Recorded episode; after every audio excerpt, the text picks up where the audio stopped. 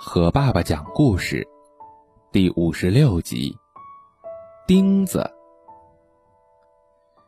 一个商人，在集市上生意红火，他卖完了所有的货，钱袋装得满满的。他想天黑前赶到家，便把钱箱捆在了马背上，骑着马儿出发了。中午时分，他到了一个镇上休息了一会儿。当他想继续赶路时，马童牵着马对他说：“老爷，马后腿的蹄铁上需要加根钉子。”由他去吧，商人回答说：“这块蹄铁肯定能撑到走完这六里路，我还要着急赶路呢。”下午的时候，他又一次叫人喂马。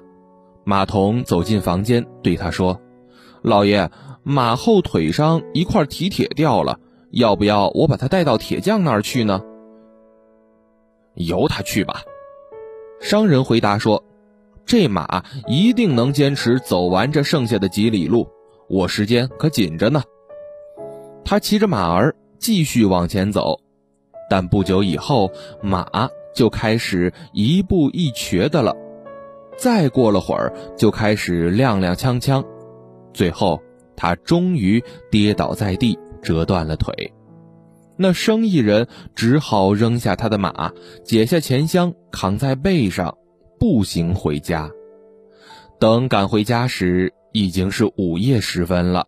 只听他小声的嘀咕着：“都是那颗该死的钉子，可把我给害惨了。”好了。今天的故事就到这里了，宝贝，晚安。